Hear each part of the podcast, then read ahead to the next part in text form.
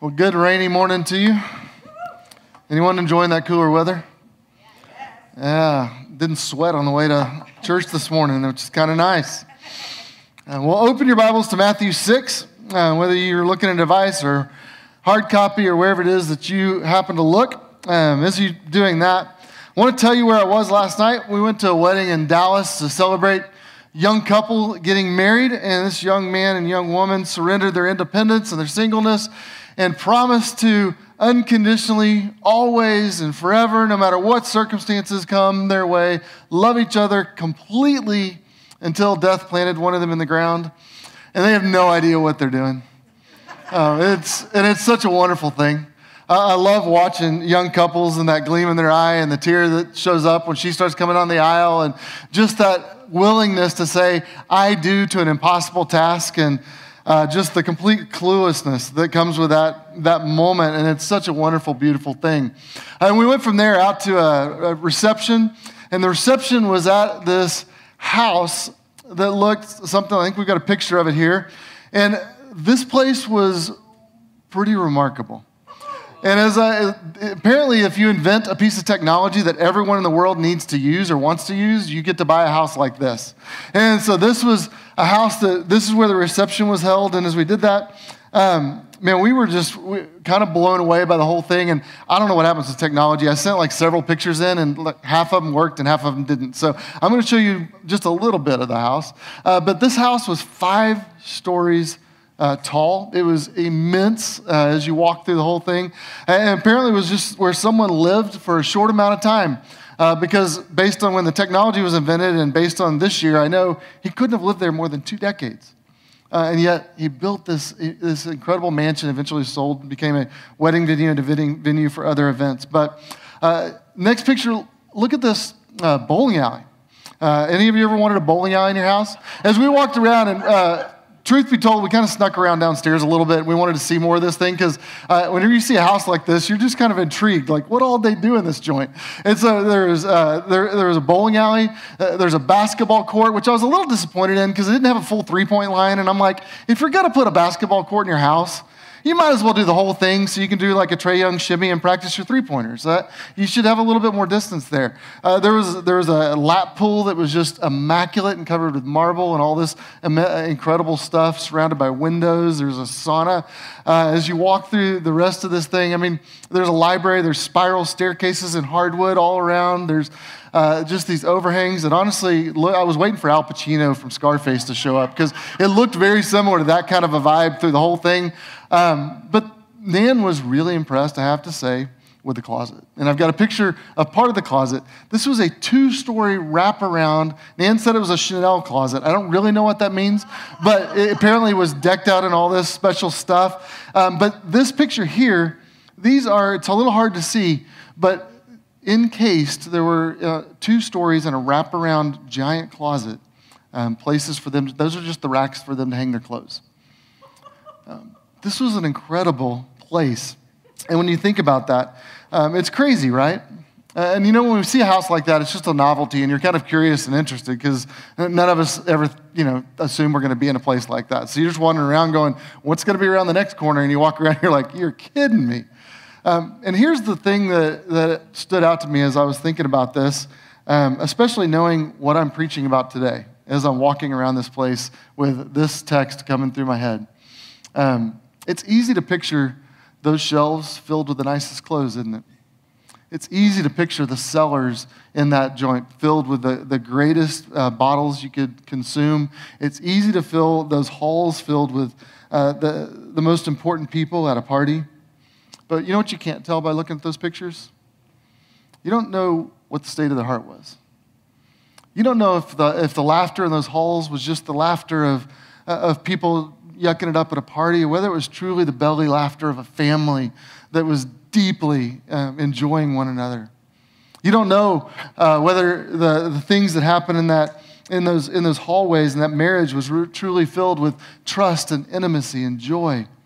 You don't know if uh, the people that walked the halls and, lived and slept in those rooms and got up and left that, uh, that, that garage that was filled with, uh, with multiple cars on display, you don't know whether they got in a car and drove off and uh, shined brightly for the Lord in the city as He calls us to do. You don't know where they were eternally headed. You don't know what their destination was and whether or not they would flourish in Jesus' forever kingdom or not. So, as you see the externals, it's easy to be impressed and kind of stand in awe of some of those things. But there's another part of that that I think we need to ask ourselves, which is what is the truth of their life? And so, look with me at Matthew chapter 6. We're going to look at verse 19.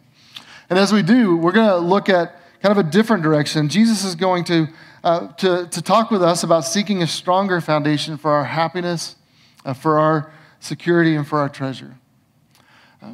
You know, it's interesting to me is not many of us probably aspire to live in a house like that. And so I think it's easy when we begin to read Jesus' words here to think, well, this isn't really a temptation for me. I don't have anything approaching what that person has. What, what happens to most of us is not that we get distracted by something of that immense, um, that immense structure of that house and all the trappings and everything that goes with it. What happens to most of us is we have, we've got a monkey of responsibility in our lives.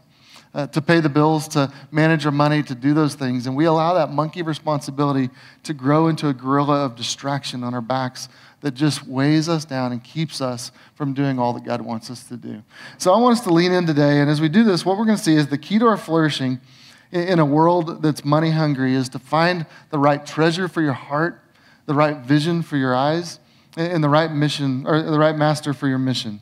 So let's look at Matthew 6 and start in verse 19.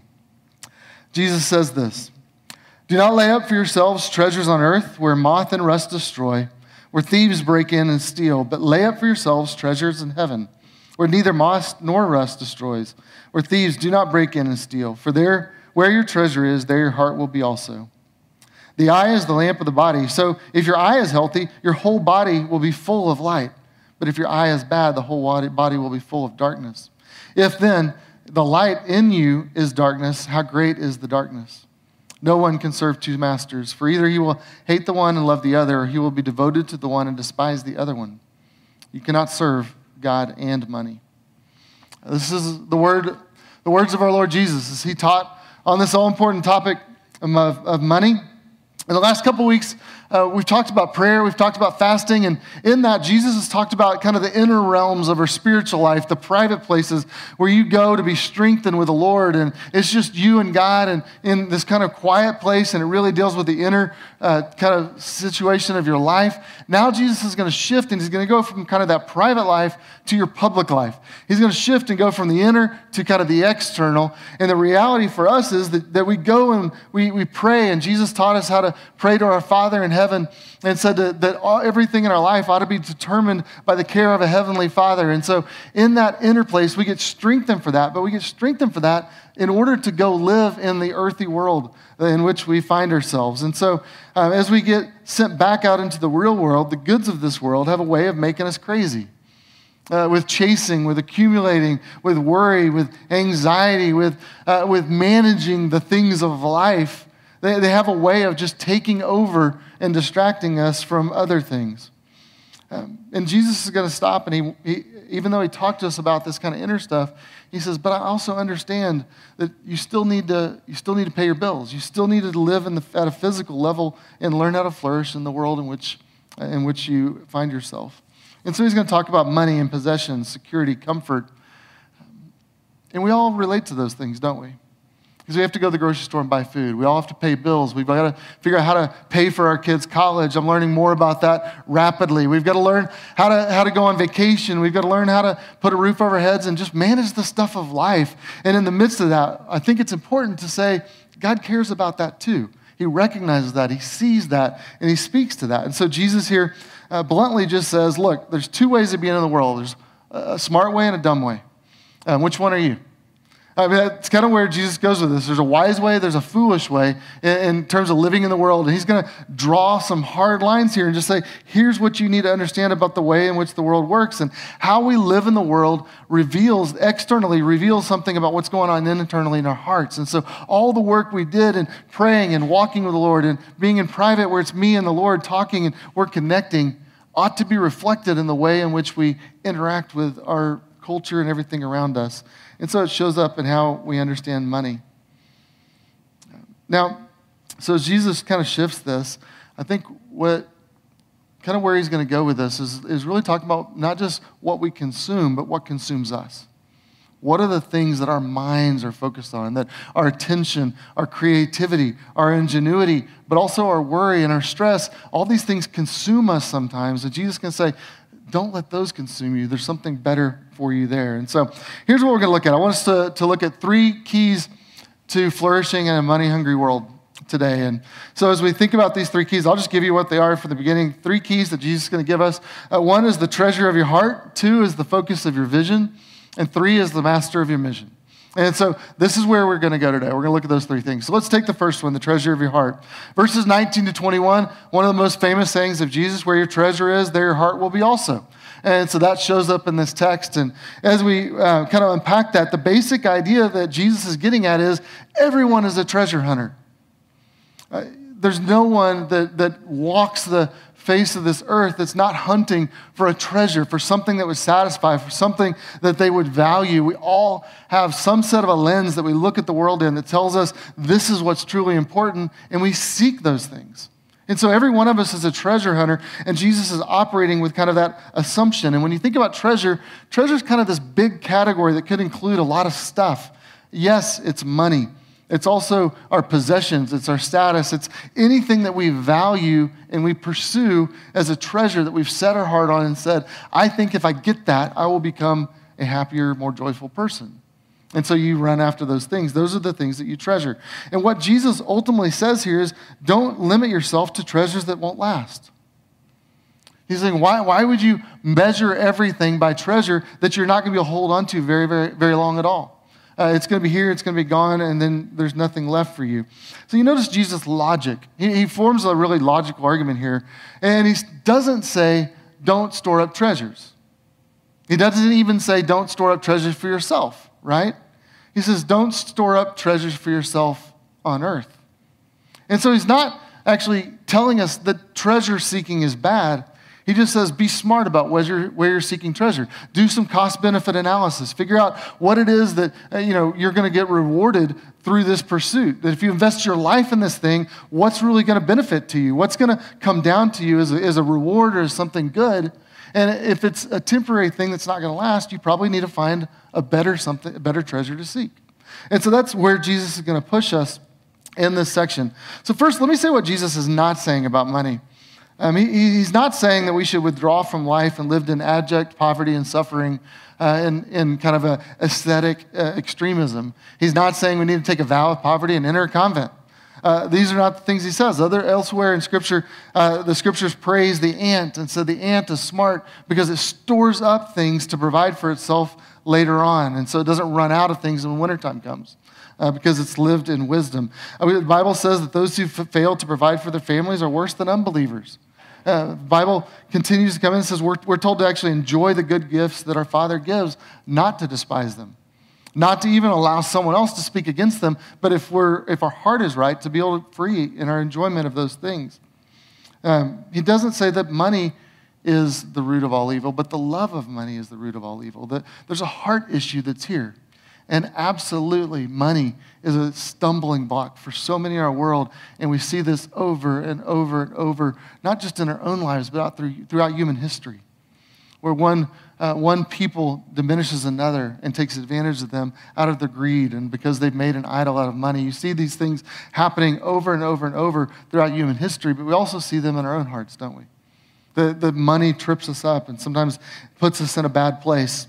And so, uh, in this, uh, what D.A. Carson said that money or our treasure tugs at our minds and our emotions. It consumes our time with planning and daydreaming and effort to achieve. Uh, the, the kind of a selfish way of life and, a, and a, an achievement oriented way of life just drives us to continue to try to accumulate more or to find our security in that and rest in the security of whatever we've put together rather than trusting the one who truly can provide for us beyond the short term. So, what Jesus says is just choose wisely. It's not a matter of if your earthly tre- treasures will dissipate, it's when. When will these things deteriorate? When will they decay? And what Jesus says is these are things that are going to rust and moth will destroy. And you think of uh, really in that day, uh, moths would eat clothes, mice would get into the stores of grain and eat up stuff. Uh, their, their goods and uh, their homes would, be, uh, would, would continue to deteriorate. Any of you relate to that? Uh, you know, you buy a house and it does pretty well for a little while, and then all of a sudden you start, you're like, oh, the gutter's falling off. Oh, this is not happening. Oh, there's a leak over here. Oh, you know, and you start having to chase these things down because it's not going to last forever. And it's not a matter of if, it's just a matter of when. And uh, beyond that, in our day, um, fashions change. Like if you build your whole life around fashion, you're going to constantly be changing because there's always another season, right? I mean, like, I don't know what those are. I, I sometimes dress the same thing until it comes back around and it's cool again. Uh, and so, you know, there's some, there's some, maybe some issues that I got to deal with there. But, and some of you just need to know, like that mullet that you had in high school, it's back now. So you're okay. But these are things that they don't last. The, the things that we pursue, the things we chase, and they come and they go. What's cool and what's hip right now? Uh, technology that you had that you think, man, this is the coolest thing I ever had. In six months, you'll be like, I don't even want that thing anymore. I need something better. And so the things of earth continue to rotate and change. And your video games are going to go out of style, and you're going to want to do another one very soon uh, because that's just the way of the world. And so as we chase those things, it's important to recognize that all those things terminate. They've got an end date. I love what John Ortberg says. He tells the story of his grandmother. When he was a kid, they would go and play uh, games with his grandmother. And any of you just lose your mind over, over board games? Like you get it out, and whenever you get it out, your kids are there, and you know you get out, and first you fight over who gets which piece, then you fight over who gets to go first, and then you land on a deal, and you get super excited, and you're overjoyed because you got the property you wanted, and then you're just coming unglued because someone took the other property that you needed, and it interfered with your game and your thing. So now you're in total despair, and your kids are just doing this the whole game, and you're thinking, I don't even know if it works it, and uh, if it's worth playing the game to figure this out. And Ortberg said uh, that his grandmother always would remind them when they play the game. He said, Look, at the end of the game, it all goes back in the box. All this stuff we're fighting for, we're fighting over. At the end of the game, we put it all back in the box and we put the lid on and we put it back in the closet. And there's none of that that remains in life. And yet, in the middle of the game, man, you're upset. You're excited. Everything in your life seems to rest on the victory and, and the, the fake money that you possess that you try to hide from your brother or your sister, right? Can you relate to that? Um, there's a correlation in life. And our life has a termination, it's got a beginning point and a termination point here on earth. And you can't take it with you. Like, no one puts a U-Haul in the back of the hearse. Like, whenever you get to that end date, it's all going back in the box. And someone else is going to take it and they're going to do something else with it. Your kids are going to take it and spend it on something you never would have wanted them to spend it on. That's just what's going to happen. And you can't, you're not going to take it with you. There's an end date. And I think it's important for us to recognize that. My financial planner, I love one of the things that's always a little startling when it happens, but when we sit down and we look at kind of our financial plan and what we're trying to do, he has what's called an end of plan. And he always just throws that out, end of plan. And what I'm going is like, you mean end of life. But what end of plan means is you can, you can do whatever you can with this, but there comes a point where it's over and there's nothing else you can do. And your plan, whatever planning you had, it's just gone. And that's the reality of what Jesus is saying is all this stuff goes away at some point and so the point is that we need to invest wisely, we need to invest strategically, we need to invest eternally. And so there's two ways to relate to money. We can value it for the temporary pleasure and security it brings, or we can lay up for ourselves treasure that will never go away, treasure that will never dissipate, treasure that, will never be taken from us, but treasure that we can count on for all time. Hebrews 11.1, I think this is why Hebrews 11.1 says, Now faith is the assurance of things hoped for and the belief in things or the conviction of things not yet seen. It's, it's a walk of faith. There's a reality that our, our life of faith, our trusting Lord, is trusting something we can't see yet. See, I, I, can't, I, can't, I can't see into heaven. I can't see into the new heavens when Jesus comes back and makes all things new. I can't tell you what it tastes and smells like yet. But I have to trust that He's going to do that. And so we're investing our lives in something that's going to accumulate great treasure in those places that we can't see yet, which means it's a walk of faith, which is why Jesus, so much in this chapter, has talked about our Father in heaven and why He taught us to pray to our Father in heaven. He said, Everything you do is under the care of a good Father that you can trust. Going on in Hebrews uh, 11, Hebrews 11, 6 says, Without faith, it's impossible to please God. For whoever would draw near to God must believe that he exists and he rewards those who seek him. Do you see how instrumental all of this is to shaping the way in which we live our day to day life? What he's saying is when you understand what that is and you believe and you trust your Heavenly Father to deliver on what he promised, then you can back that down from the end that awaits you and say, I know now what, how to live. That gives me perspective on how to live in the here and now whenever I live with an eternal perspective. And this only happens when we shift our way, our focus away from earthly stuff and toward our Heavenly Father. Isn't it interesting or ironic even that Jesus doesn't, doesn't kind of tell us, hey, stop seeking treasure? What he says is just don't seek treasure for yourself on earth. Seek treasure for yourself in heaven. Find something that's more permanent and eternal. So, what's it mean to think about treasures stored up in heaven? It's um, one thing to think about or to, hear that. It's another thing to go, well, how do I do that? What does that really look like? What does that really mean? Uh, really, he's saying invest your life in what God's doing. Uh, see what, what God and His Word has described of what is valued and begin to value what He values. Begin to care about what He cares about. The things that are on God's heart, let those things be on your heart. The things that God is about and doing in the world, be about those things. And so you invest your life in the things that God is doing here in our world. And so that means we're active in our relationship with God. We're active in the realm of His kingdom. It means we actively care for our own spiritual health. It means we invest in getting to know God's word and how He's revealed Himself and how He wants us to live. It means that, that we pursue Him and that we, we commit ourselves to trusting Him. It also means that we purposely invest our energy and our resources and our time and our skills and our gifts in eternal things. So we care about the things he cares about, which means we, we seek the good of all human beings because we believe that, they're, that, that everyone is made in the image of God. It means we care when we see the, the poor and the needy, that we care about them and their well being because we have a God who was rich when we were poor and made himself known to us. And so we want to care for those around us. It means that we love, we care about the salvation of our neighbors because we want them to know the grace and the love of Jesus. We want to tell them in a gospel conversation how they can come to know Him. It means we, we care about what God says over the opinions of men and women that flip flop as fast as a trout in a river. And so we trust the Lord in those things. 1 Peter 1 says that He's born us again to a living hope through the resurrection of Jesus to an inheritance that's imperishable, undefiled, and unfading, kept in heaven for you. So don't invest in stuff that's going to decay, fall apart, and disappear. Invest in stuff that's imperishable, undefiled, unfading. And so, really, he's talking about anything done on earth that ripples into, into eternity. That's Christ like character.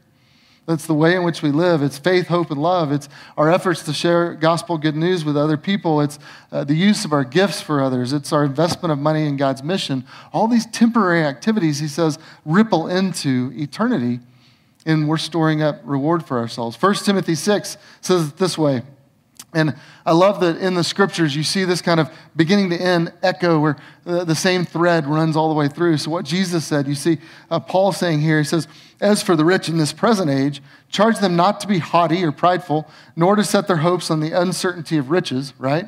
Don't set your hopes on something that's not going to last, but on God. Put your hope, uh, turn your hope away from earth, but to God, who richly provides us everything to enjoy. They are to do good, to be rich in good works, to be generous, ready to share, thus storing up treasure for themselves as a good foundation for the future, so that they may take hold of that which is truly life. I love the phrase there, that which is truly life. We've been talking about Jesus' theme through the whole Sermon on the Mount is this is how you flourish under God's care and in God's kingdom. This is what a flourishing life looks like. And Paul says, this is how you, tr- how you take hold of that which is truly life. It's through being generous, through investing in, in God's mission, through doing good works, through being rich in good deeds. And those are the things that we're to be about. uh, one man said, one, our, heart is all, our heart always follows our treasure, whether down to earth or up to heaven. So our heart always tracks in the direction um, of where our treasure is. So So let's look at point two. Verses 22 and verse 23, what we're going to see is uh, that another key to flourishing in a money hungry world is the focus of your vision. And he, the focus of your vision really speaks to developing a God centered vision for life and the way in which we're going to live. And in these verses, Jesus gives us an illustration. It has to do with blindness and sight. And he talks about the eye being the lamp of the body. And in that explanation, really, when you think about your sight, everything we do uh, is somewhat determined upon our sight, isn't it? When you think about our ability to, to run, your ability to, uh, to, to drive, to jump, to throw, to catch, to cook a meal, to uh, walk to lunch across the street, to paint a picture, anything those, those things you want to do are dependent upon your sight. And Jesus says, you know, if your eye is bad, your whole body's going to be bad, meaning if your eye is leading in the wrong direction, your body's going to follow in the wrong direction. It's not going to, to go in a, in a healthy or good way. You're going to have to find a different, uh, a different approach. Now, um, in the ancient world, there's a little bit of a weird thing here that they, they tended to think that it wasn't the light that came in from, uh, from into our eyes that helped us see, but it was actually light, what we had on the inside that looked out and allowed us to see. So there's some discussion here as to what he means by light shining out of you versus light coming into you. But don't get I think, too bogged down in that because the, the point is really the point Jesus made all the way through that what's on the outside or the inside needs to match what's on the outside. And the eye is the gateway between the inside and the outside. And so this eye, if it's good, is going to lead you in the right direction. If it's bad, is going to lead you in the wrong direction. And the word here uh, that it uses when it says if the eye is healthy is another interesting term because it's really hard to translate in English. Healthy is one way to translate it, but it's also a term that we've talked about being wholeness um, that's singleness or single focused, uh, something that's undivided, something that's pure, uh, something that is uh, healthy is a, is a reasonable definition there as well. Um, but whenever that term is used in the context of money, it often means generous. And he contrasts that with what he calls the evil eye. Um, don't you love that evil eye? Like, y'all know what the evil eye is, right? I'm convinced every mama has an evil eye. Like, she look at a kid, she just, you know, she always turns her head a little bit sideways, and you look, and you're like, I'm toast. You know, and that's just the way that works. And every one of you knows, you know, you can, you can probably still be paralyzed just thinking about that image. But the evil eye is not just talking about looking at you wrong, it's talking about something that actually distorts. It's talking about something that isn't evil in that sense. It's evil in the sense that it, it corrupts or distorts your vision. Uh, I was uh, took my dad to have cataract surgery recently, and uh, he was telling me that as he was talking to the doctor, he said, "Yeah, my vision's all messed up. Like I just I don't like the shades of things. I don't like the tints of them anymore. Like that green wall over there just isn't isn't very attractive to me anymore. It's just." And he was wanting to get it fixed, and the doctor said, "Well, that's good because that wall's blue."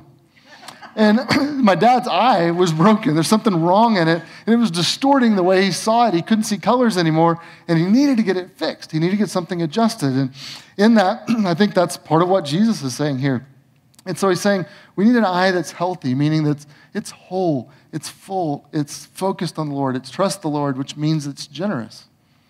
But an eye that's, that's broken, an eye that's evil, is going to be divided. It's going to be, it's going to be, it's going to have divided motives. It's going to have greediness. It's going to have selfishness. It's going to have other agendas that are driving it in terms of what it does. And so when you think about sin distorting our vision, uh, I think of passage in Revelation where um, they're speaking to the church of Laodicea and it says, You're neither hot nor cold, so I want to spit you out of my mouth. Why?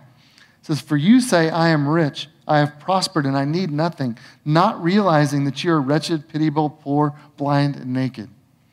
Meaning you have a perspective of life, and you, because of your possessions, because of your wealth, because of your comfort and your security in earthly goods, it's caused a distortion of your view of yourself and of your world. And so it, it distorts the way in which we see things around us and leads us in an unhealthy path. That's why uh, scriptures say, Demas is forsaking me having loved the present world. Meaning is that he, he abandoned the mission that God had him on. He abandoned the kingdom purposes that God sent him on because he was so in love with the perfect world that it, it led him astray in a different direction. I was driving on the highway the other day and we're watching, and uh, you ever just see a wreck unfolding in front of you and like you want to scream, honk, do something to stop it, and there's nothing you can do? And we're watching this and we're seeing the traffic lights bump back up and I'm seeing the car right in front of me is accelerating the whole time. And I know that person's eyes are doing this, right? And you can see they're texting. And the brake lights all come on in front and they don't notice what's ahead. They don't know where they're going. And they plowed full speed into the car right in front of me. And it's so obvious that when your eyes are here, you, you're not going to see what's coming down there. Your eyes are not going to be where they need to be. And the same thing happens to us. When our eyes get fixed on all the stuff of earth, we don't see the, the blessing and the goodness of heaven that awaits us.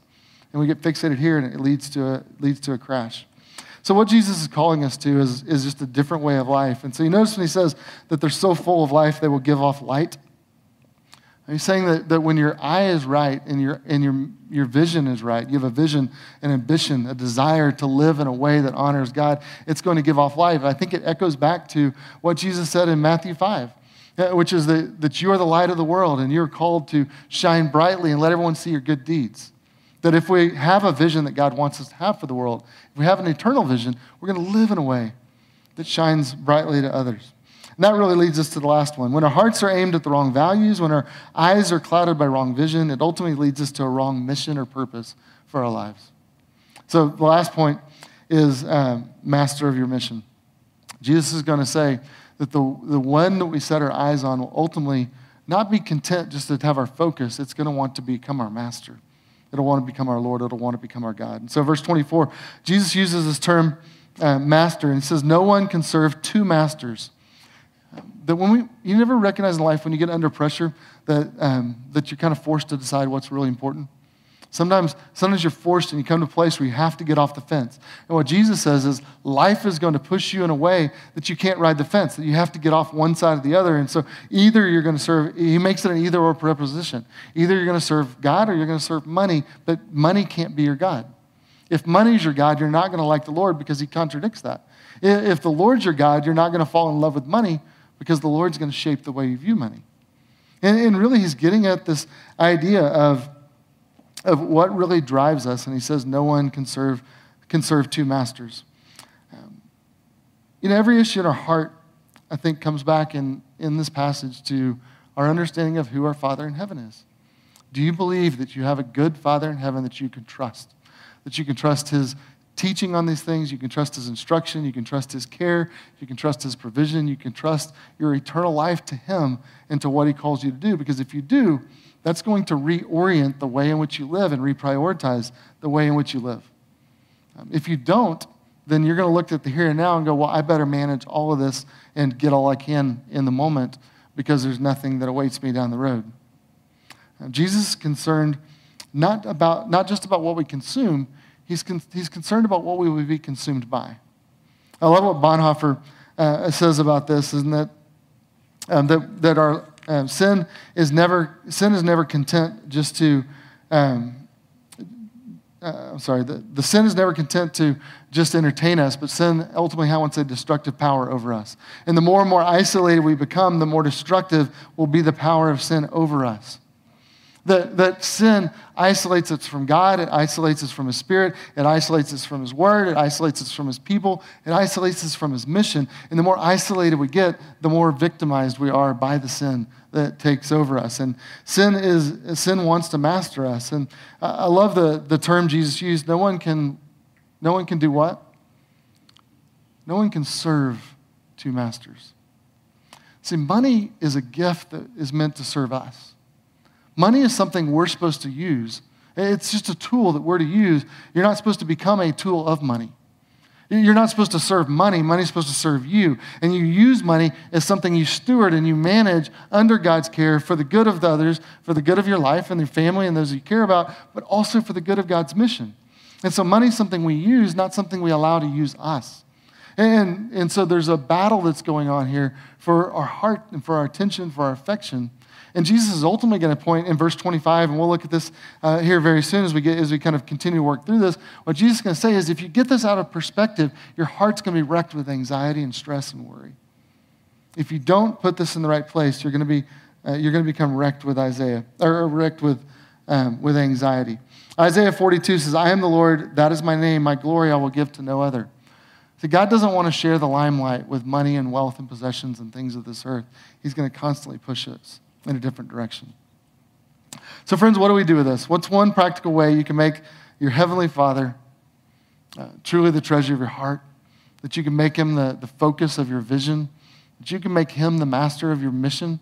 So that your mission, your purpose, uh, your, the reason why you're here on, on the planet isn't to serve the God of money, but serve the God who owns everything, the, the God who created everything, the God who uh, has no shortage of resources, and the God whose resources don't decay and don't dwindle and don't, don't ever get lost, but the God whose provision and care for us is forever. I, I love the, the illustration that, um, that sometimes is given about our life being a dot, and then there's a line that extends beyond the dot.